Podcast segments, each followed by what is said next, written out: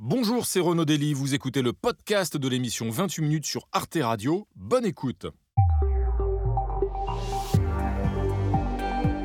Bonsoir et bienvenue à tous dans votre club de 28 minutes avec ce soir une brochette de clubistes qui ont surmonté bien des épreuves pour être sélectionnés. Ils sont journalistes, essayistes, dessinateurs, ils ont des convictions et même des idées et ils vont analyser les événements marquants de la semaine. Au menu ce soir, un grand groupe qui annonce des profits record en 2022, 19,5 milliards d'euros de bénéfices pour Total, une bonne nouvelle pour l'économie française, enfin pas pour tout le monde. Sur euh, les super profits, il y a effectivement des annonces, des annonces depuis quelques heures, Total, BP, BNP, qui devraient toutes et tous nous faire frémir. Des gens qui super profitent pendant que d'autres, euh, effectivement, vont voir leur âge de départ à la retraite augmenter. Alors comment mieux répartir les efforts et les richesses? L'État doit-il imposer une contribution exceptionnelle aux grands groupes florissants Nous évoquerons aussi la tournée européenne du président ukrainien Zelensky à Londres, Paris puis Bruxelles. Il est venu demander davantage d'aide militaire pour faire face à l'agression russe. L'Europe doit-elle livrer des avions de combat à l'Ukraine? Claude Askolovitch nous racontera son histoire de la semaine, le retour en pleine lumière d'un écrivain rescapé, l'immense Salman Rushdie. Enfin, nous accueillerons notre invité de la semaine, Muriel Beck, une spécialiste du dressage animalier pour le cinéma, des chats, des chiens, des lapins ou des oiseaux. Elle coach nos amis les bêtes qui se produisent sur grand écran. Elle a déjà 150 films à son actif et viendra nous dévoiler ses secrets. C'est dans le club de 28 minutes et c'est tout de suite.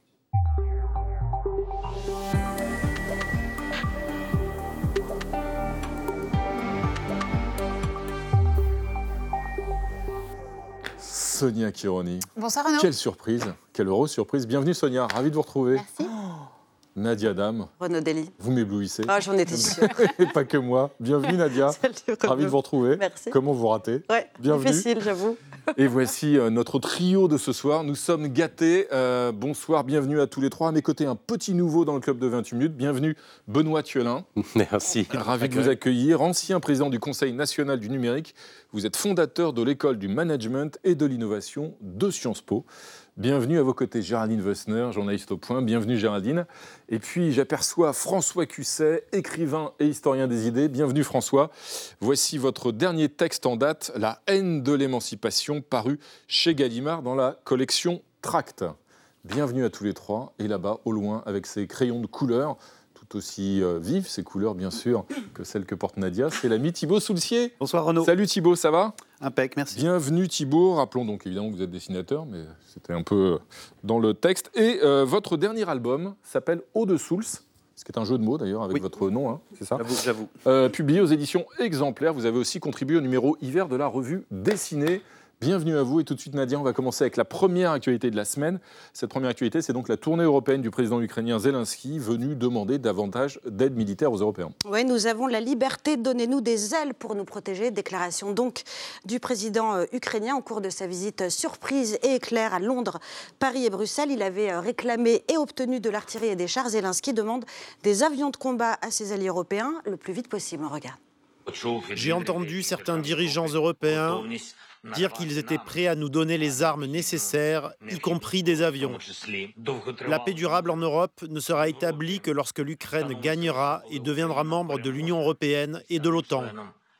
Pour survivre, nous avons besoin de ces armes. Ah, il en va de la survie de, de l'Ukraine, Géraldine Wessner. Il faut effectivement franchir le pas, il faut envoyer des rafales, il faut envoyer des, des mirages à l'Ukraine sans tergiverser. On n'a pas le choix. On, est, on est encore au, au tout début de l'étape. hein. Là, euh, Monsieur Zelensky pousse son avantage et c'est normal. Il a déjà obtenu euh, des chars, ce qui était le vrai basculement, parce que ça avait été non C'était pendant ligne rouge avant longtemps. ça, oui. Rappelons-nous, au moment où on se parle, que ces chars, ils sont pas aujourd'hui en Ukraine. Ça prend des mois de formation, voilà, pour qu'ils arrivent. Donc là, ils, ils demandent des avions. Euh, certains avaient dit effectivement qu'ils étaient prêts à en livrer euh, euh, leur, euh, des, des avions de, de, fabrique- de soviétiques, des MiG-29. je- qui des- Bon, ça, éventuellement, ça pourrait être utile pour remplacer finalement leur, leur aviation qui tombe. Mais ce qu'ils veulent, c'est autre chose. Ils voudraient des F-16, des F-35. Et là, c'est beaucoup plus compliqué dans la mesure où, là, des- une formation aussi lourde serait Ça nécessaire. prend du temps? Pendant vraiment, oui, ça prend du temps. Et il n'y a pas que la formation, il y a la logistique. Il faut adapter euh, toute la logistique sur sur place, notamment refaire des pistes d'atterrissage qui ne sont pas forcément adaptées à ces, à ces modèles. Euh, donc je pense qu'on n'en est pas du tout là, sans même parler euh, des questions géopolitiques que ça soulève, parce que euh, c'est pas un nom. Je pense que la question doit, doit être est, réfléchie en ce moment, mais quel est l'objectif mmh. de ces avions? Il s'agit d'aider l'Ukraine à repousser l'invasion à l'intérieur d'un territoire et de frontières reconnues, si on dépasse d'un centimètre mmh. les frontières, bah, c'est autre chose. Ça signifie, Benoît Thiolin, que si les Occidentaux, les Européens se décidaient à livrer des avions à l'Ukraine, il faudrait poser des conditions aux Ukrainiens sur l'utilisation de ces avions, justement, savoir ce qu'ils en feraient éventuellement bah, Probablement, d'ailleurs, c'est ce qu'on ne manque pas de faire pour à peu près tous les autres types d'armements qu'on leur a livrés euh, jusque-là. Donc euh, je dirais, il n'y a pas de raison que ce soit différent euh, pour des missiles et que ce ne soit pas, a fortiori, pour des armes beaucoup plus, en, réalité, beaucoup plus mobiles, beaucoup plus libres, au fond, qu'on peut utiliser un peu, comme on souhaite. Et donc oui, moi je pense que c'est évidemment une condition à, fixer.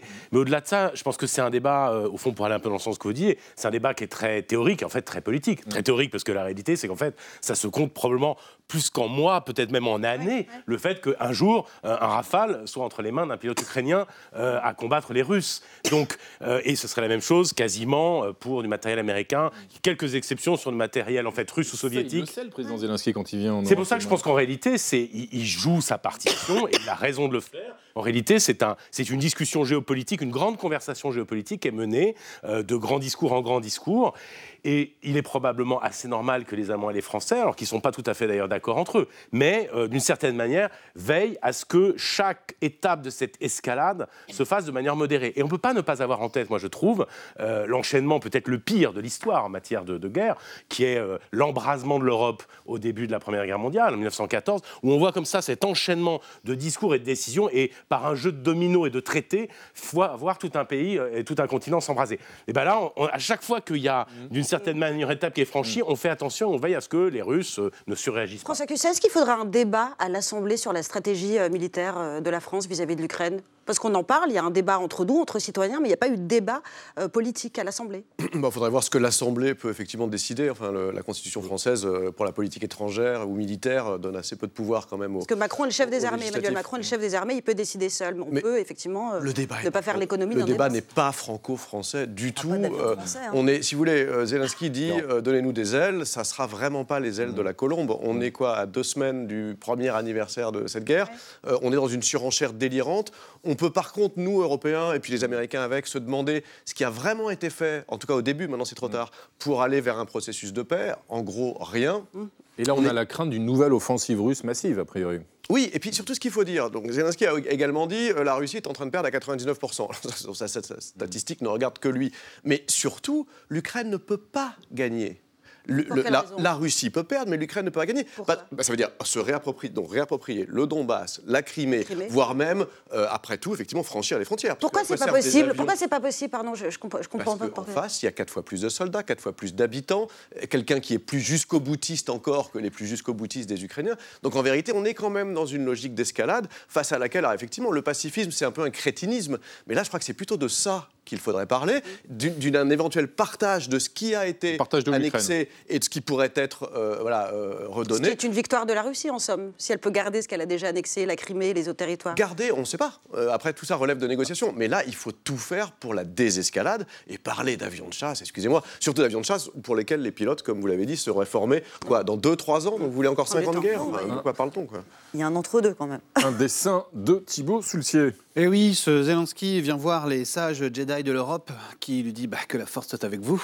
Mais oui, j'aurais bien aimé avoir des croiseurs stellaires aussi. Merci Thibault. Euh, on va enchaîner avec votre duel de la semaine, Nadia. Et ce duel tragique oppose mm. deux droites, deux droites qui se déchirent. Oui, c'est ça. Ma gauche, Aurélien Pradier, 36 ans, député Les Républicains du Lot, vent debout contre la réforme des retraites. Et à ma droite, Gérard Larcher, 73 ans, président Les Républicains du Sénat, bien assis, lui, est tout à fait favorable au texte du gouvernement Borne. Ces deux-là sont chacun à un bout de la table d'un repas de famille qui aurait euh, dégénéré. Concrètement, depuis plusieurs semaines, Aurélien Pradier, qui est aussi co-numéro 2 euh, du parti, refuse de se ranger euh, l'accord qui a été négocié par les LR et la Première ministre. Pour lui, la réforme ne protège pas assez les carrières longues et en l'état, il ne la votera pas. Regardez. Qui peut aujourd'hui, droit dans les yeux, dire aux Français nous allons chercher de l'argent pour financer le système de retraite en tapant sur ceux qui ont commencé à travailler à 16 ans, 17 ans et 18 ans. Qui peut assumer ça? Enfin, est-ce que ça a du sens politiquement? ans, Ça n'a aucun sens politiquement. Alors, ce qu'il veut donc, c'est une dérogation pour ceux qui ont commencé à travailler tôt, avant 21 ans. C'est bien plus que ce qui avait été négocié par euh, Éric Ciotti. Et j'ajoute également qu'une vingtaine d'autres députés LR euh, pensent comme lui. En tout cas, Pradier n'en démord pas. Il est prêt, dit-il, à essuyer le mépris et la condescendance de sa famille politique. Et eh ben, il n'a pas été déçu du voyage. C'est bon, on a compris que tu voulais être président de la République. Ça, c'est du Jean-François Copé, ancien patron de l'UMP. Aurélien est tombé amoureux de Pradier. Et Pradier regarde beaucoup Aurélien. Il passe du temps à s'embrasser, à embrasser son reflet dans le miroir. Ça, c'est un député LR en off et on comprend bien pourquoi.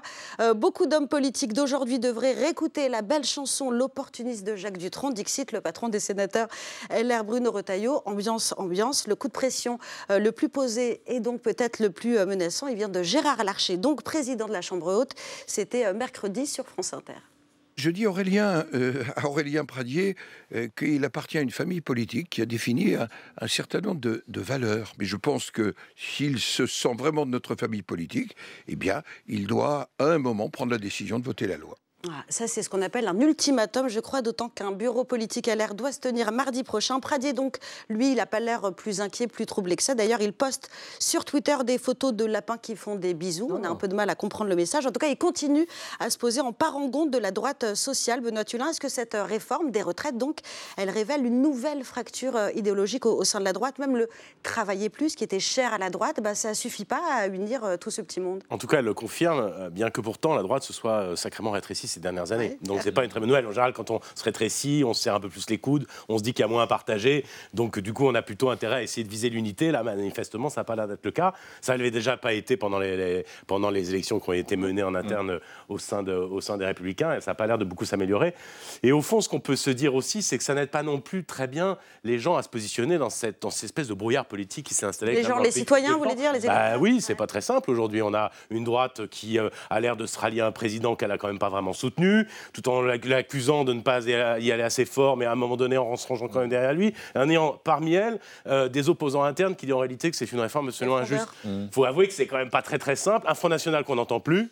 Euh, et une gauche qui, qui un rassemblement national, pardonnez-moi, et puis, ça, et puis ça ressemble un peu, oui, quelquefois ça peut échapper. Et euh, donc oui, tout ça n'aide probablement pas à, aider les citoyens à y voir clair dans une réforme dont ils ont entendu parler longtemps, qui a, par ailleurs, y compris à gauche d'ailleurs, mmh. parfois euh, suscité des, mmh. accords et des. Voilà, il y a des choses qui s'apparentent à des réformes qui ont déjà été faites. Euh, il y en a d'autres pour, pour le coup pour lesquelles c'est un peu différent. Ça, ça n'aide pas à la clarté du débat politique en ce moment. Et ce qui est peut-être encore moins, Wessner, c'est que toute la droite, encore l'année dernière, prenait le report à 65 ans. Donc visiblement, une partie de LR a changé d'avis. Mais vous me direz, comme les autres d'ailleurs, Emmanuel Macron a changé d'avis, une partie de la gauche a changé d'avis. Euh, oh, sur les retraites, tout le monde a. Aurélien Pradier, c'est très particulier. Mmh. Hein. Je ne sais pas quel était son avis. Il est très souple, hein, l'avis d'Aurélien Pradier. De, historiquement, il nous a habitués comme ça. Il est euh, non, je pense que c'est intéressant aussi parce que ça montre aussi les stratégies pour l'après, pour 2027. Clairement, Aurélien Pradier euh, fait euh, le pari que c'est au Rassemblement national qu'on pourra aller prendre un électorat parce que ce qu'il propose est très très proche de ce que propose en réalité Marine Le Pen. Qui elle aussi a changé d'avis sur les retraites. Hein, elle aussi a changé d'avis. Et d'ailleurs, c'est à peu près le même coût, mm. à peu près 10 milliards d'euros. Donc c'est l'électorat populaire qu'il est en train de. L'électorat populaire, et, et, il a bien senti. Enfin, il, il, tire aussi les enseignements du succès du Rassemblement national aux mm. législatives Aurélien Pradier, il n'est pas. Euh, et donc, je, mm. pense hein, que c'est le pari qu'il fait, euh, tandis que bah, les, mm. républicains euh, mainstream, on va dire, en tout cas, la, direction fait, fait, un pari inverse et, et, veut incarner ce côté raisonnable et en tout cas ne pas se dédire, montrer une stabilité face à un Emmanuel Macron qui, lui, effectivement, a changé d'avis. Un dessin de Thibaut Soultier, il y a des choses qui ne changent pas, c'est ça? Oui, et c'est rassurant dans un monde qui change que certaines choses restent stables, comme par exemple d'avoir la droite la plus bête du monde. Merci Thibaut. C'est maintenant l'heure de la une internationale. C'était hier à la une du Frankfurter Rundschau, un quotidien allemand, l'échec d'Erdogan. Un terrible séisme a fait plus de 21 000 morts en Turquie et en Syrie. Et côté turc, c'est le manque de réactivité des autorités qui est pointé du doigt, mis en cause. D'ailleurs, le président Erdogan a lui-même reconnu euh, des lacunes. François Cusset, pourrait-on imaginer qu'il paye euh, les conséquences de ces lacunes, dit-il donc, lors des élections qui sont programmées bientôt? Rappelons qu'au début du mois de mai, il y aura à la fois une élection présidentielle et des élections législatives. C'est ce qui s'est passé en 1999, lorsqu'il y a eu le grand voilà, tremblement de terre à mmh. Izmir et que le, parti au pouvoir a perdu les élections. C'est, on ne va pas faire d'ironie après une tragédie pareille, mais enfin, s'il y a une vertu à un tremblement de terre, ça pourrait être celle-là. Mm. Euh, je crois pas, malheureusement, parce que les médias dominants étant quand même muselés et largement du côté d'Erdogan, pour l'instant, ils font pas trop état de tout ça. Je crois que le fond de l'affaire, c'est pas ça c'est qu'il y a la réactivité et les secours à court terme face à une tragédie, et puis il y a la politique à long terme, préparer des bâtiments respectant des normes antisismiques, éviter la flambée de l'immobilier, comme ça a été le cas en Turquie, avec un, un délire complet où effectivement on met les gens en danger. La et puis les régions, la corruption, les régions éloignées ont, ont très très peu voilà, de, de budget et d'aide de l'État, parce que où va l'argent de l'État en Turquie? Au muselage de la société civile, à la sécurité, à l'armée, etc. Donc en vérité, oui, la politique d'Erdogan est directement responsable de, de- pas du tremblement de terre évidemment, mais de, de ce bilan catastrophique et de la, et de la, et du- de la faible réaction voilà, de- des autorités turques. Benoît Thévenin, on a vu cette semaine que Erdogan avait coupé, pas lui directement évidemment, mais qu'il avait coupé l'accès à Twitter pour faire taire justement les, les critiques qui avaient commencé à fuser. Est-ce que c'est à la fois un aveu d'échec et aussi un acte un peu désespéré? Puisqu'évidemment, ces critiques-là, elles s'expriment via d'autres canaux, on les entend, elles parviennent jusqu'à nous d'ailleurs. Probablement, ça fait longtemps de toute façon que les blackouts euh, sur Ça le numérique pas. en général euh, euh, paralysent autant euh, ceux qu'on veut au contraire euh, protéger et, euh, et n'empêchent pas de hurler ceux qui veulent hurler. Donc oui, je pense que c'est un acte de faiblesse. Euh, je pense qu'au fond, alors bien sûr que les normes sismiques, tout ça sont des choses à long terme qui assurent euh, euh, d'éviter ce qu'on a pu voir et craindre. Mais il y a aussi un effet pervers de, de ce resserrage de vis qu'on a depuis des années maintenant en Turquie, de recentralisation et d'autoritarisme au pouvoir. Bah, ça n'aide pas à rendre la société civile euh, vivante, ça n'aide pas à, à donner l'initiative aux gens, et y compris l'armée, qui en plus a été euh, sacrément euh, euh, rentrée dans ses casernes, euh, plus ou moins à raison. Euh, On se souvient du coup d'État euh, manqué, et qui a été l'occasion d'une énorme purge au sein de, de l'armée euh, turque. Euh, tout ça n'aide pas en fait à avoir des secours sur le terrain qui soient très efficaces. Et donc, je ne sais pas, je ne suis incapable de vous dire si ça aura des conséquences ou non sur les élections prochaines, mais ce serait pas étonnant que dans l'opinion publique quand même, ça marque Ouais. très certainement, euh, et aussi parce que les gens ont en mémoire ce qui s'est passé au moment de la prise de pouvoir. Par, exemple, il y a des ONG en Turquie qui ont été simplement supprimées, rendues interdites Bien par sûr, la politique d'Erdogan récemment et qui seraient indispensables Absolument. aujourd'hui sur le terrain. Est-ce que ça sent, est-ce qu'on peut espérer que ça sente la fin du très long règne d'Erdogan ou est-ce que ce serait prématuré de le dire? Je pense que c'est prématuré, mais ce qui, est, ce qui est certain, c'est que sur le long terme, enfin, vous parliez tout à l'heure de- de- du tremblement de terre terrible d'Izmir en 99, euh, qui a gagné les élections derrière? Parce que Mm. ben, c'est le voilà. parti d'Erdogan. Et, et là, les gens peuvent se dire, mais qu'est-ce qu'il a fait pendant 20 ans? Exactement. Qu'est-ce qu'il a fait? Parce que c'est, il fallait reconstruire. Il avait promis de. ben, c'est- Voilà. Donc il y a déjà euh, un, un passif quand même euh, qui est lourd. Euh, la seule réponse aux critiques qui s'expriment, c'est effectivement de couper euh, Twitter, c'est de décréter l'état d'urgence. Euh, il est peu probable que les élections se tiennent le 14 mai. Ça va être très compliqué, en tout cas, euh, à organiser. Le problème, c'est qu'en face, il y a une opposition qui maintenant est faible euh, et face à un dirigeant qui n'est pas toujours très rationnel. Euh, donc, c'est c'est po- porteur de dérive, en fait. ouais. Un dessin de Thibaut. Thibaut Soulcier. Erdogan doit se méfier des répliques dans les urnes du séisme turc. Merci Thibaut. Sonia, on va enchaîner maintenant avec votre point com de la semaine. Euh, et votre point com ce soir, Sonia, c'est un clash. Un clash entre deux stars. L'une est américaine. Et l'autre est francilienne. Et oui, d'un côté, euh, une superstar américaine, l'artiste la plus couronnée de tous les temps aux Grammy Awards, et de l'autre, donc, la présidente euh, de notre région euh, Île-de-France, Beyoncé Valérie Pécresse. On dirait un peu une affiche de Coupe de France, hein, c'est complètement improbable. A priori, assez déséquilibré, et pourtant, et pourtant, à l'heure où on se parle, en tout cas, pour l'instant, c'est bien Valérie Pécresse qui a eu le dernier mot. Alors tout commence euh, mardi matin, les places de l'unique euh, concert parisien de la star euh, euh, au printemps, euh, donc à Paris, s'arrachent en quelques minutes. La pilule est difficile à avaler déjà pour les nombreux fans eh bien, qui n'ont pas réussi à avoir de Donc en billets. fait de Beyoncé, hein, la star dont vous parlez. Voilà. Et, et voilà que le producteur de la tournée lâche dans le Parisien qu'il n'a pas pu euh, y avoir de deuxième concert au Stade de France à cause, à cause de quoi? À cause des travaux sur le RERB. Pour les fans de Beyoncé, la responsable est toute trouvée, c'est Valérie Pécresse. En tant que présidente de l'autorité organisatrice des transports euh, franciliens, elle est déjà euh, depuis plusieurs mois dans le viseur des internautes qui lui reprochent les nombreux dysfonctionnements euh, des transports. Donc là, même la queen Beyoncé est impactée par Valérie Pécresse. Je ne sais pas si vous vous rendez compte du truc. Raillée, invectivée par des milliers d'internautes, trop c'est trop, Valérie Pécresse décide de répondre et publie une vidéo sur Instagram. J'ai reçu de nombreux messages de fans de Beyoncé extrêmement déçus par l'annulation de sa deuxième date de concert à Paris. Alors, il paraît que c'est de ma faute. J'ai le dos large, mais faut pas charrier. Moi, j'adore Beyoncé. Je lui dis bienvenue en Ile-de-France. Mais la prochaine fois, il faudra prendre un producteur qui vérifiera que le stade est disponible à la bonne date et pan. Et pan et bim sur le producteur de Beyoncé, euh, Valérie Pécresse, qui clash euh, le producteur de la plus grande star euh, mondiale sur fond du tube, hein, Crazy in Love. les internautes, forcément, se sont régalés. Beyoncé, tu peux répondre à Valérie Pécresse, s'il te plaît. On a besoin de divertissement. Merci. il y a ceux qui n'apprécient pas. Valérie Pécresse, elle a recueilli moins de votes que la capacité du Stade de France, mais elle se permet de donner des conseils marketing à Beyoncé. Franchement, quelle audace. Euh, il y a ceux qui s'en amusent, évidemment, et qui imaginent Valérie Pécresse quand Beyoncé va commencer à chanter Crazy in Love au Stade de France. Voilà, et certains qui s'étonnent aussi quand même hein, des, proportions qui sont prises euh, par cette affaire. Ça a l'air crevant cette histoire de concert de Beyoncé. Vous feriez mieux d'écouter Vincent Delerme. euh, on est relax pour avoir des places et en plus on est assis. Euh, mais au final, Valérie Pécresse a marqué les esprits. La preuve, on en, on en parle ici ce soir. Bien joué comme communication. Salut le cercle des communicants et des journalistes francophones. C'est drôle, cela lui donne un côté sympathique, populaire, qui lui a manqué auparavant. Alors, je ne sais pas ce que vous en pensez, Benoît Thielin, vu qu'il avait dirigé une campagne numérique, celle de, de, de Ségolène Royal. C'est un bon coup pour vous Parce qu'en général, quand un politique se lance comme ça sur les réseaux sociaux, il est moqué. En général, il est moqué, et là, elle a plutôt bien réussi son coup. Il y a aussi de l'humour, en fait, et on en a un peu mm. manqué dans la campagne mm. précédente. Bah, là, c'est présent, ça fait du bien aussi. Parce que c'est de l'humour volontaire, pardon, de, la part bah, de Oui, elle fait euh, clairement... Ah euh, non, vous ne trouvez pas Je ne sais pas. je sais pas. Il a pas non plus Douglas, hein, vous vous souvenez du chien. Enfin, on n'est pas allé jusque-là, mais y a un peu d'autodérision quand même.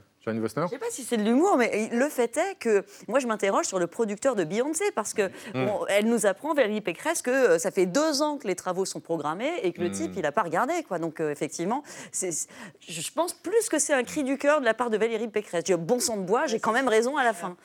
Faut être honnête que même nous, de temps en temps, on s'y perd un peu hein, dans les travaux sur la ligne de RER, ah euh, hein, dans le trafic. un, un, dessin de Thibaut Soulcier. Et eh oui, Pécresse a mouché Beyoncé, ce qui lui vaut son nouveau surnom. Appelez-moi Queen P. Merci Thibault. On n'y manquera pas. Euh, Nadia, on va enchaîner avec un autre dossier d'actualité. Euh, eh ben, c'est une bonne nouvelle. Un grand groupe français qui annonce des bénéfices records. Oui, c'est tout simplement le meilleur bénéfice de l'histoire de ce groupe. Ce groupe, c'est Total, donc, qui a enregistré un bénéfice net de 19,5 milliards d'euros en 2022, contre seulement, avec des guillemets évidemment, 17 milliards en 2021. C'est évidemment euh, l'envolée des cours du gaz et du pétrole, tout ça dans le contexte de la guerre en Ukraine qui a fait euh, la différence. Géraldine Wester, est-ce en effet une bonne nouvelle ou est-ce que le groupe Total est, comme on l'entend, euh, un profiteur de guerre? Bah, oui, c'est une bonne nouvelle euh, pour euh, tout un tas de raisons. Hein. Euh, d'abord pour, pour les investissements. ces milliards, ils vont être, ils vont pas tous aller aux, actionnaires, ils vont être investis par Total. Et Total est quand même le, le, groupe pétrolier qui aujourd'hui investit le plus dans les énergies renouvelables. Un fossiles, toujours. Les deux, toujours. Et également, les, deux. mais aussi dans les, dans les énergies renouvelables. Donc, d'après les plans qu'il a annoncés, c'est une vingtaine de milliards qui va investir dans des ENR d'ici 2020. 2025, euh, bah, je préfère que ce soit Total qui paye des éoliennes plutôt que ce soit l'État. Donc ça, c'est une première raison. Euh, et puis, il y en a d'autres. Hein. On a parlé des impôts, euh, on a parlé de, de, cet argent. il y a aussi de la géopolitique. Vous disiez, on a toujours des, des voitures qui roulent. Aujourd'hui, on met toujours 49 millions d'essence, de, de, litres d'essence dans nos voitures en France. Ça ne va pas s'arrêter demain. Euh, et moi, on peut se dire c'est peut-être mieux si c'est Total qui investit euh, dans ces pays que la Chine ou des groupes russes. Donc voilà, sans, dire que tout est mm. parfait, mm. évidemment, mais c'est quand même plus. François Cusset, ces profits records, ils vous réjouissent ou ils vous choquent?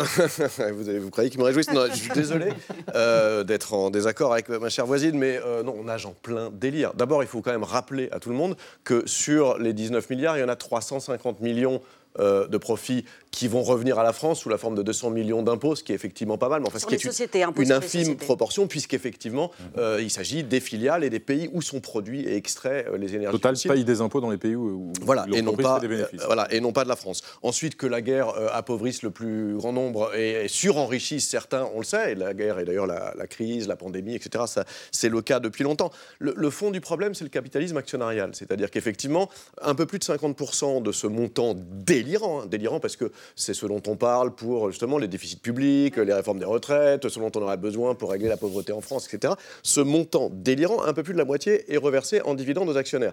Quant au reste, il est investi.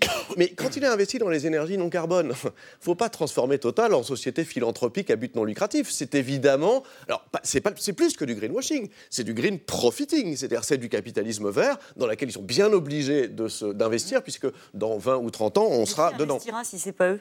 Non mais moi ce que je dis simplement c'est que là il faut juste tout changer, il faut changer de logiciel, il faut changer de vie, c'est-à-dire là on est face à une urgence. En fait on n'a plus le temps et on n'a plus le choix. Il faut une politique volontariste publique qui réinvestisse ces sommes, alors je ne sais pas sous quelle forme, à vous de la trouver, taxation des super profits ou autre, dans une politique euh, d'énergie renouvelable et surtout de sobriété climatique nouvelle et est vraiment imposé, enfin vraiment volontariste. en tout cas, ces résultats annoncés par Total arrivent dans un contexte bien particulier. C'est donc hein, le mouvement de contestation euh, sociale contre la réforme des retraites. effectivement, on ne pouvait pas imaginer euh, pire timing pour le gouvernement. Ça intervient en plein débat sur les retraites, alors que l'inflation n'a pas encore euh, connu son pic. De quoi peut-être nourrir la colère des Français. En tout cas, ça nourrit celle de François Ruffin, député La France Insoumise de la Somme. C'était mercredi sur France Info. Ça fait trois ans où on demande aux Français de se rationner pendant qu'on a Total et compagnie qui se gavent. Aujourd'hui, au sommet de l'État français, on a une complicité dans la prédation de la nation. C'est comme si à la tête de la police, on avait placé Al Capone. Bercy s'en lave les mains, il touche pas à ça, il laisse, il laisse faire. On pourra parler de son sens de la mesure, Benoît Tuller, mais en effet, là, on voit bien que c'est le gouvernement qui est visé. C'est pas tellement total, c'est le gouvernement qui doit répondre, euh, par exemple, du fait qu'il n'ait pas euh, mis en place de taxes sur les super profits. Oui, d'ailleurs, souvent en exagérant le pouvoir qu'il euh, pourrait avoir pour le faire. Parce qu'en réalité, c'est pas si simple que ça. Et à tout le moins, moi, je suis d'accord aussi. D'autres pays l'ont fait, les États-Unis ont réfléchi très sérieusement. Ponctuellement, mais au global, au global, l'idée quand même d'une grande fiscalité mondiale, d'ailleurs, pourquoi pas Je veux dire, au fond, les problèmes auxquels on, a, on fait face aujourd'hui, ils sont globaux. Il n'y a pas tellement de raisons que, que ce soit un pays plutôt qu'un autre qui les finance. En réalité, on devrait se mettre d'accord et à tout le monde au niveau européen pour le faire. C'est un peu la tentation d'ailleurs de la taxe carbone européenne aux frontières, hein, mais qui met du temps à se mettre en place. C'est ces choses-là vers lesquelles on va aller. Mais moi, ce que je vois dans tout ça, c'est il y a à la fois des mauvaises nouvelles et des bonnes. Euh, les mauvaises nouvelles, c'est que ça, crée quand même une espèce de vent de contestation qui part un peu dans tous les sens, qui va jusqu'à dire euh, il faut éradiquer les milliardaires en France, etc., qui sont pourtant créateurs de valeur, etc. Ça, je trouve ça dommage. Euh, mais en revanche, ça dit aussi une bonne chose, c'est que plus rien n'échappe aux opinions publiques. Et ça, moi, je trouve ça super. Mmh. Je trouve ça très bien que les gens, au fond, bah, ils puissent pas laisser euh, Total ou d'autres. Je voyais d'ailleurs, vous allez voir, ça n'a rien à voir, mais l'autre jour, euh, sur euh, l'affaire Astérix, où tout le monde s'est mis à tomber sur ce pauvre Guillaume Canet, bah, qu'est-ce que j'ai vu circuler sur Internet? Un, Des journalistes qui avaient regardé les contrats, qui regardaient que Guillaume Canet allait gagner très très bien sa vie s'il y avait beaucoup de gens qui allaient voir Astérix. Bon, bah, voilà, plus rien n'est laissé au mmh. hasard. Aujourd'hui, tout est ausculté, et ça, je trouve ça très bien, au fond, parce que ça veut dire que les opinions publiques deviennent une partie forte du débat public et de la politique. François on a vu même Patrick Pouyanné dire que son entreprise avait d'ailleurs ses profits, euh, faisait que Total avait une responsabilité sociale, dit-il maintenant. Effectivement, il comprend qu'il y ait euh, des euh, attentes dans l'opinion. Et d'ailleurs, lui-même évoque l'hypothèse d'une nouvelle ristourne sur les carburants pour répondre justement aux attentes en termes de pouvoir d'achat des bah, Français D'abord, c'est noyer le poisson parce qu'effectivement, c'est euh, éviter la discussion sur la taxation et dire qu'il fera une, ristourne. Ensuite, euh, la responsabilité sociale ou environnementale des entreprises, il ne l'a pas inventée. Ça fait des années qu'on en parle. Elle, est, elle, peine à être mise en Vous, place. Oui, mais lui, euh, c'est plus récent. Lui, effectivement. le PDG de Total s'y convertit. lui, il est évident que c'est assez nouveau. Mais si vous voulez, les chiffres dont il s'agit ici devraient nous amener à un peu plus de prudence et surtout à, à être exigeants politiquement. Parce qu'on dit donc ces 19 milliards, c'est en fait 36 milliards euh, hein, si on, pour des raisons comptables, si on enlève l'argent. net d'impôts. Voilà, en, Russie, et sur un chiffre d'affaires de 200 milliards. Enfin, tout ça est stratosphérique face effectivement à une planète qui d'ici 20 à 30 ans sera invivable. Donc euh, voilà, réfléchissons un petit peu avant. Invivable la planète, euh, Thibaut Soulcier On est bien installé sur son, son tas d'or de, de profit pendant que le royaume est ruiné et qui doit réformer les retraites. Merci Thibault. Euh, et c'est maintenant l'heure d'accueillir notre invité de la semaine. Euh, des chats, des chiens, des lapins et même un éléphant, Muriel Beck. Bienvenue à vous, vie entourée d'animaux depuis sa plus tendre enfance. Vous vous en occupez, vous les bichonnez et surtout ces animaux, vous les faites jouer au cinéma. Metteuse en scène animalière, vous avez plus de 150 films à votre actif. Alors euh, expliquez-nous, Muriel Beck, par exemple, comment fait-on pour apprendre à jouer au cinéma un chat. Euh, je cite le chat parce que vous avez notamment coaché les animaux pour le tournage du film Mon chat et moi, la grande aventure de Roux, réalisé par Guillaume euh, Et ce film sortira en salle le 5 avril. Alors comment avez-vous fait pour euh, coacher, par exemple, pour ce film, des, chats? Comment on leur apprend à jouer la comédie? Bah Déjà, le chat, qui est qualifié d'animal domestique, mmh. Euh, je ne le considère pas comme tel. Donc, je n'ai jamais, jamais abordé les chats comme des animaux domestiques parce qu'ils ils sont très indépendants et ils ont un, fonctionnement proche de. Alors comment vous faites sur un tournage un chat Comment vous faites pour le diriger Il faut lui parler à la quelle direction Il y a plein de stimuli. C'est déjà mon métier consiste déjà à connaître l'espèce et après euh, lire, euh, apprendre à, à, connaître l'individu dans l'espèce. Donc euh, qui tu es, comment tu fonctionnes et euh, comment on va pouvoir échanger, toi et moi? Là, on parle des chats, mais dans les films qu'on a tous vus, il y a d'autres animaux que les chats. Il y a des animaux, il y a des, ah, insectes, pardon, euh, il y a des araignées. Est-ce qu'on arrive à, faire dire, à faire faire à une araignée ce qu'on veut qu'elle Oui, c'est assez drôle. Comment on fait? bah, Vous allez euh, utiliser, par exemple, les phéromones, suivant les espèces. Avec les insectes, c'est beaucoup ça. Euh, et puis, euh, j'ai effectivement euh, fait un casting d'araignée un jour. Elle devait descendre sur un fil, arriver sur la, mm. la joue d'un comédien.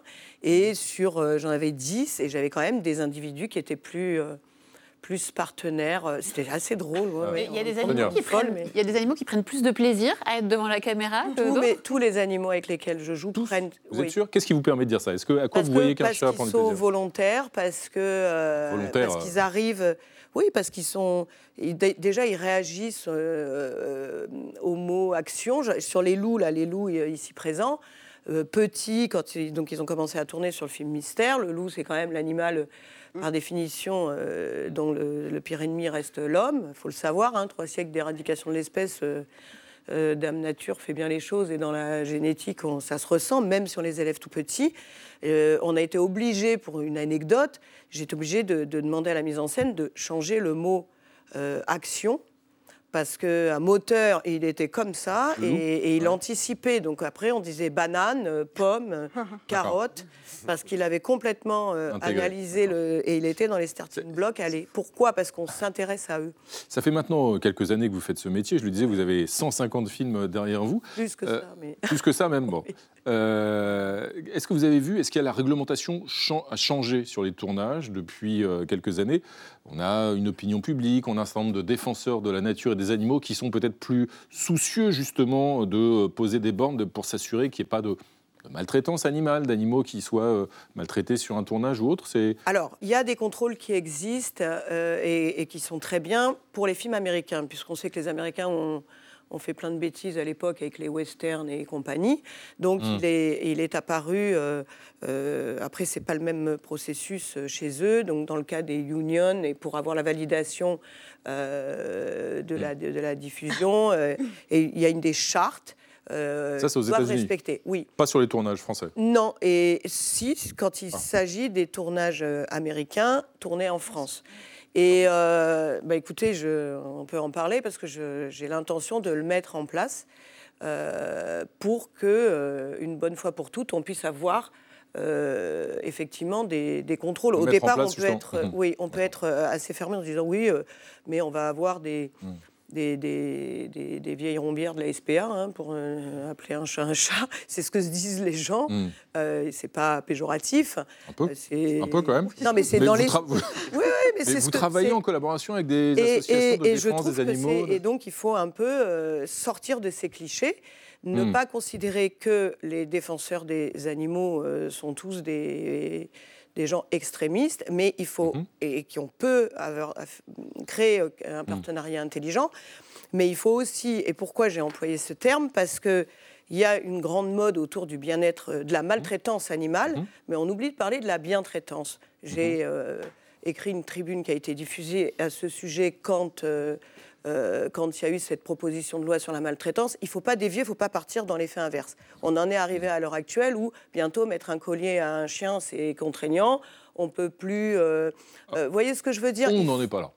On n'en est bah, pas là. En tout cas, nous sommes tous d'accord pour bien traiter les animaux. si je vous écoute bien. Merci Muriel Beck d'être venue partager votre expérience avec nous et votre métier donc de, euh, de metteuse en scène animalière euh, pour le cinéma. Il y a un petit conseil euh, qui s'adresse à une autre sorte, une autre espèce, c'est ça Thibault? Question pour vous, peut-être que Madame Beck a des conseils à vous donner pour coacher des clubbers sauvages. non, regardez-moi ça. Regardez comme ils ont l'air sages. Vous avez vu? Merci, merci à vous Muriel Beck. C'est l'heure maintenant de retrouver un un autre animal euh, sauvage qui va vous succéder. Attention, faites attention, il est juste derrière vous. Oh là là là là là Il est terrible. on a bien du mal depuis toutes ces années à, le dresser. Y arrivera-t-on jamais d'ailleurs Bienvenue, bienvenue à vous, Claude Askovitch, bien sûr. Euh, c'est l'heure de votre histoire de la semaine et ce soir, cette histoire, c'est la réapparition d'un grand écrivain symbole de liberté et rescapé d'un attentat islamiste. Absolument, Renaud. Mais d'abord, Pardon les amis, je suis venu vous parler d'une photo, une photo que nous devrons oublier sous peine de trahir celui qu'elle représente. Et pourtant, je l'admets, quelle image que celle de Salman Rushdie. Elle nous est venue cette semaine dans le magazine Le New Yorker. Voilà donc un survivant à la peau couturée, un verre de lunettes noircies, masque l'œil qu'il a perdu. C'est le, le visage de l'écrivain, six mois après qu'un idiot, idiot c'est le mot qu'il emploie, Rushdie, et donc ce mot me convient puisque c'est le sien, un idiot donc l'a poignardé pour exécuter la sentence que l'ayatollah Khomeini, l'inventeur de l'Iran islamiste, avait lancée en 1989 contre l'auteur des versets sataniques. Pour mémoire, les versets sataniques, c'est un roman baroque dont l'ouverture montre deux hommes qui volent, qui tombent en chantant d'un avion qui vient d'exploser dans un attentat dans le ciel de Londres. Et l'un d'eux, c'est un acteur, il s'appelle Gibril, dit ceci Pour renaître, il faut d'abord mourir dans le livre, dans quelques paragraphes, Rushdie reprenait une vieille légende qu'il avait marquée, celle du prophète Mohammed que le diable aurait induit en tentation polythéiste. Blasphème, disent les idiots fanatiques, Rushdie portent désormais leurs stigmates. Mais j'insiste ici, ces stigmates, si vous aimez un peu Rushdie, laissez-les de côté. Il n'est pas mort, Rushdie, mais pourtant il doit renaître, il doit renaître à l'écriture, et c'est son seul sujet alors les malédictions des idiots, alors les coups de poignard, même l'œil éteint ne peuvent pas être plus importants pour nous que pour lui. Ils ne peuvent pas devenir rejetés dans la mémoire des hommes et ne doivent pas être non plus la raison de notre amour pour lui. Et si un jour on doit lui donner le prix Nobel, eh bien que ce soit pour ses livres, pour son œuvre, et non pour son courage ou son exemple. Allez lire ou faites-vous traduire le texte essentiel de New Yorker. Vous comprendrez que Rushdie ne veut ni du martyr, ni de nos compassions politiques. Ce qu'il veut, c'est notre lecture, et ça c'est important. Rushdie dit ceci. J'ai toujours pensé que mes livres étaient plus intéressants que ma vie, mais le monde entier ne semble pas être d'accord. Derrière le splendide humour d'un homme splendide se cache une splendide vérité qui est menacée. Salman Rushdie, c'est un homme qui, depuis l'enfance, s'est nourri de légendes. Il peut nous envoûter en racontant nos dieux, nos philosophies, ou bien des rois indiens qui prétendaient sincèrement descendre de la lune. Il s'est voué à l'écriture en cherchant les mots justes, le langage, le flot, qui allait rendre justice à son âne natale, bruyante, surpeuplée, bruissante, excessive. Il y est parvenu. Dans ses livres, Rushdie a élargi nos imaginaires, il a sublimé nos mondes de migration, de métissage et de violence, il a transfiguré la langue anglaise et ainsi il a éveillé le désir de jeunes écrivains après lui, parmi eux son ami Anif Koureichi, dont nous parlions ici la semaine dernière. Koureichi, qui paralysé sur un lit d'hôpital, continue à écrire en dictant, car voyez-vous, Anif n'est pas un corps empêché, comme Salman n'est pas un survivant borgne, ce sont, vous dis-je, des écrivains. Les versets sataniques, c'était le cinquième livre de Rushdie. Depuis, il en a écrit 16 autres, dont une biographie. Cela signifie que sa vie d'écrivain, il l'a largement vécue après les menaces et le scandale. Et dans les menaces et dans les scandales, il est toujours parvenu à préserver ce qu'il était vraiment. Son 21e livre, c'est l'histoire d'une magicienne, vient de sortir en anglais. Il avait juste corrigé les épreuves l'été dernier quand l'idiot l'a poignardé. Mais à quand un autre Rushdie au New Yorker, Rushdie a dit qu'il n'est pas sorti de la forêt et que depuis l'attentat, quand il essaye d'écrire à nouveau, eh bien ça ne va pas, il jette le matin ce qu'il a écrit la veille, et ça c'est la seule blessure, le seul trauma qui compte. Il dit Rushdie que cela reviendra, que quand on a 75 ans, quand on a tant écrit, forcément ça revient.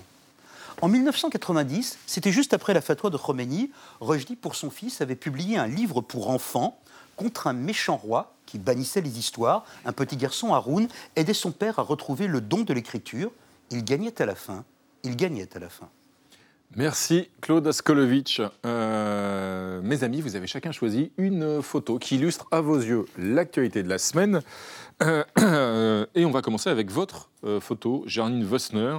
Ce sont donc des agriculteurs qui manifestaient à Paris cette semaine sur l'esplanade des Invalides sur ce cliché. Pourquoi sont-ils mécontents? Alors, euh, bah, il y avait un prétexte hein, à la manifestation, l'interdiction par la justice européenne euh, d'une dérogation qu'on avait accordée euh, aux betteraviers pour qu'ils puissent utiliser un néonicotinoïde sur leurs semences de betterave. Donc, un insecticide néfaste pour les abeilles, mais qu'on ne sait toujours pas remplacer.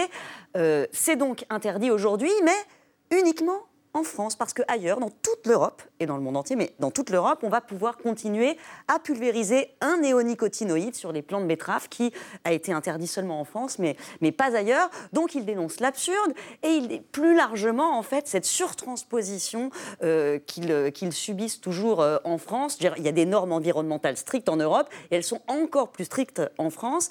Et ils disent, ben, on ne peut tout simplement plus produire. Les, productions en France, c'est vrai, se sont effondrées ces dix dernières années. Euh, deux fruits sur trois qu'on mange en France, il est importé, évidemment, massivement. Donc voilà, l'absurdité. Merci, Merci Jeanne Wessner. On va enchaîner avec votre photo, euh, Benoît Thiolin. Euh, donc, je crois reconnaître Joe Biden. Absolument. C'est son discours de sur l'état de l'Union en début de semaine aux États-Unis. Et moi, ce qui me frappe chez Biden, au fond, c'est un peu, c'est un peu ça que je voulais pointer dans cette, dans cette photo c'est le décalage qu'on a sur la personne qu'il est. Euh, au fond, qu'on se sent tous euh, un peu trop vieux. souvent, presque, on a, on a, on a peur qu'il, presque qu'il tombe. On se dit qu'il va oublier la fin de sa phrase quand il la commence. Il, a une voix blanche qui ressemble à celle de Mitterrand, vraiment dans les dernières semaines. Enfin, voilà, vraiment une personne dont on, se demande, on a presque, on est même un peu gêné. Et sur le fond, quand même, quand moi, la première fois d'ailleurs, je l'ai lu le texte, je me suis dit, mais c'est incroyable. Il a un discours qui est rooseveltien. Euh, il a quand même des équipes, alors je ne sais pas comment il fait. Euh, il prend quand même des décisions. Alors au début, ça a l'air très très compliqué. À la fin, il parvient quand même, même si c'est très laborieux et très lent, bah, il parvient quand même assez fin. Son plan, il est passé. Euh, il arme l'Ukraine. Il a des relents de discours euh, que peu de démocrates ces 50 dernières années ont tenu très, à, gauche. Il a, il a redécrit ce que c'était les classes moyennes, comment ça devait être le moteur de la démocratie américaine, comment on avait échoué à délocaliser trop loin. Il est extrêmement énergique. Il est, eh non, il l'est pas. Mais, mais, mais ça dit sûrement. Enfin, moi qui ai eu la chance de pouvoir croiser Obama et qui était très fan d'Obama, il faut quand même reconnaître que le bilan d'Obama était très maigre. Faut pas s'arrêter à l'image. symbole qu'il a incarné. Faut pas s'arrêter à ben l'image. c'est un peu l'inverse. Le symbole est beaucoup moins brillant, mais euh, le fond peut-être. Il ne faut pas s'arrêter à l'image. Vous avez raison. Merci Benoît Thiolin. Et on va conclure avec votre photo, François Cusset. C'est un hommage, un hommage à Daniel Defer, philosophe et figure de la lutte contre le SIDA. Oui, oui, oui je voulais saluer euh, Daniel Defer, mort euh, cette semaine, à 85 ans. Philosophe, sociologue, euh, fondateur de l'association AID, la première association, enfin la plus importante et la première chronologiquement de, lutte contre le sida, et compagnon pendant 20 ans du philosophe Michel Foucault. Euh, c'est comme ça qu'il a été euh, finalement incité à créer AID, puisque Foucault, comme on le sait, est mort du sida en 84, sauf que ça n'a pas été dit, c'était l'époque où mm. on n'en parlait pas, où on appelait ça quand, du bout des lèvres le cancer gay, ce terme atroce. donc, et en fait, en allant récupérer cette affaire dans la chambre d'hôpital, Daniel Defer tombe sur un papier où il y a écrit raison du décès, sida. Hmm. Euh, donc, et là, le docteur lui dit Vous inquiétez pas, on ne va rien dire, euh, hmm. il n'y aura pas de traces. Et donc il réalise qu'il y a cette espèce de secret, cette honte liée au sida. Le mois suivant, il fonde Aide, euh, bon, qui aura voilà, des émules, puisqu'il y aura ACT UP, il y aura beaucoup d'autres associations, avec d'ailleurs d'autres stratégies. mais disons qu'il n'y a rien de plus actuel, et c'est pour ça que je l'ai choisi, parce qu'aujourd'hui, le rapport entre la maladie, Hmm. les libertés civiles, le fait d'être sujet de sa maladie, c'est-à-dire d'avoir un savoir et un pouvoir et que ce soit pas l'État qui fasse tout ou les, ou les laboratoires pharmaceutiques, rien de plus actuel. Donc hommage à Daniel Defer. Merci François Cusset. Il est temps maintenant de retrouver notre poète préféré, c'est l'inimitable Benoît Forgeard, qui nous entraîne chaque semaine dans son univers à nul autre pareil. Ce soir, dans Dérive des continents, il se demande s'il faut autoriser l'euthanasie. Bonsoir Renaud. Les Français ont raison de négocier les conditions de leur départ à la retraite, car la marge de manœuvre est plus étroite quand il s'agit de négocier les conditions de son départ tout court. Faut-il autoriser l'euthanasie? Personne ne souhaite voir un proche souffrir inutilement, sauf cas particulier. Au sujet de l'euthanasie, il devrait donc y avoir depuis longtemps consensus. Alors pourquoi la question continue-t-elle à générer tant de passion? Il est vrai que dans notre contexte d'intense pression hospitalière, on peut craindre qu'une fois l'euthanasie légalisée, le moribond ne se sente poussé vers la sortie, euh, pour peu que son maintien en vie nécessite des frais ou du temps, et il aura vite fait de se sentir comme cet automobiliste garé en double fil qui gêne la circulation. J'y vais, j'y vais, j'y vais, j'y vais. On redoute une fin de vie traitée façon Marie Kondo. Cet être humain vous est-il encore utile? Vous apporte-t-il de la joie? Euh, il arrive que d'authentiques supporters du droit à la mort assistée changent d'opinion quand vient leur tour d'entrer dans la cage au lion. La mort elle-même n'est pas une grande fan d'euthanasie. C'est un peu lui ôter le pain de la bouche. Quand elle arrive, c'est déjà terminé. L'espèce humaine entend désormais se débrouiller seule, en autonomie. Que la mort en profite pour se remettre en question et interroger la notion de consentement. Elle a emporté trop de gens qui n'avaient pas dit oui, en tout cas pas clairement. En Belgique, où la loi est passée il y a 20 ans, on n'assiste pas à un traitement industrialisé des malades en fin de vie comme certains le redoutent ici. Alors peut-être faut-il simplement changer le mot. Euthanasie n'est pas gay. On entend même nazi dedans. Il doit être aisé de trouver plus catchy, pourquoi pas, je dis n'importe quoi, une mortadelle. Tu viens à ma mortadelle le 12 À quelque chose de plus attrayant que Tu viens à mon euthanasie le 12 Oh écoute, j'essaie de passer. Pour bien faire, il faudrait pouvoir mourir entouré, dans l'amour et dans la joie, mais là encore, nul n'est tenu d'accepter l'orchestre mexicain prévu par votre assurance en cas de malheur. Je vous laisse réfléchir à tout ça et on en reparle à l'occasion Bon week-end à tous. Chapeau, Forgeard. On réfléchit, promis. Euh, on réfléchit, n'est-ce pas, Thibault et oui, souvenez-vous que manifester, manifester, le samedi, c'est le seul loisir festif encore gratuit. Merci Thibault, merci à tous mes amis. Eh bien, le samedi, on peut aussi se retrouver, mais ce sera demain à 20h05 pour un nouveau numéro de 28 minutes samedi avec l'écrivain et cinéaste Philippe Claudel. Et comme d'habitude, on va se quitter en musique, tiens, euh, avec un clin d'œil à notre invité de la semaine, hein, Muriel Beck, metteuse en scène animalière et à ses 30 millions d'amis, évidemment. Ah. Tchuss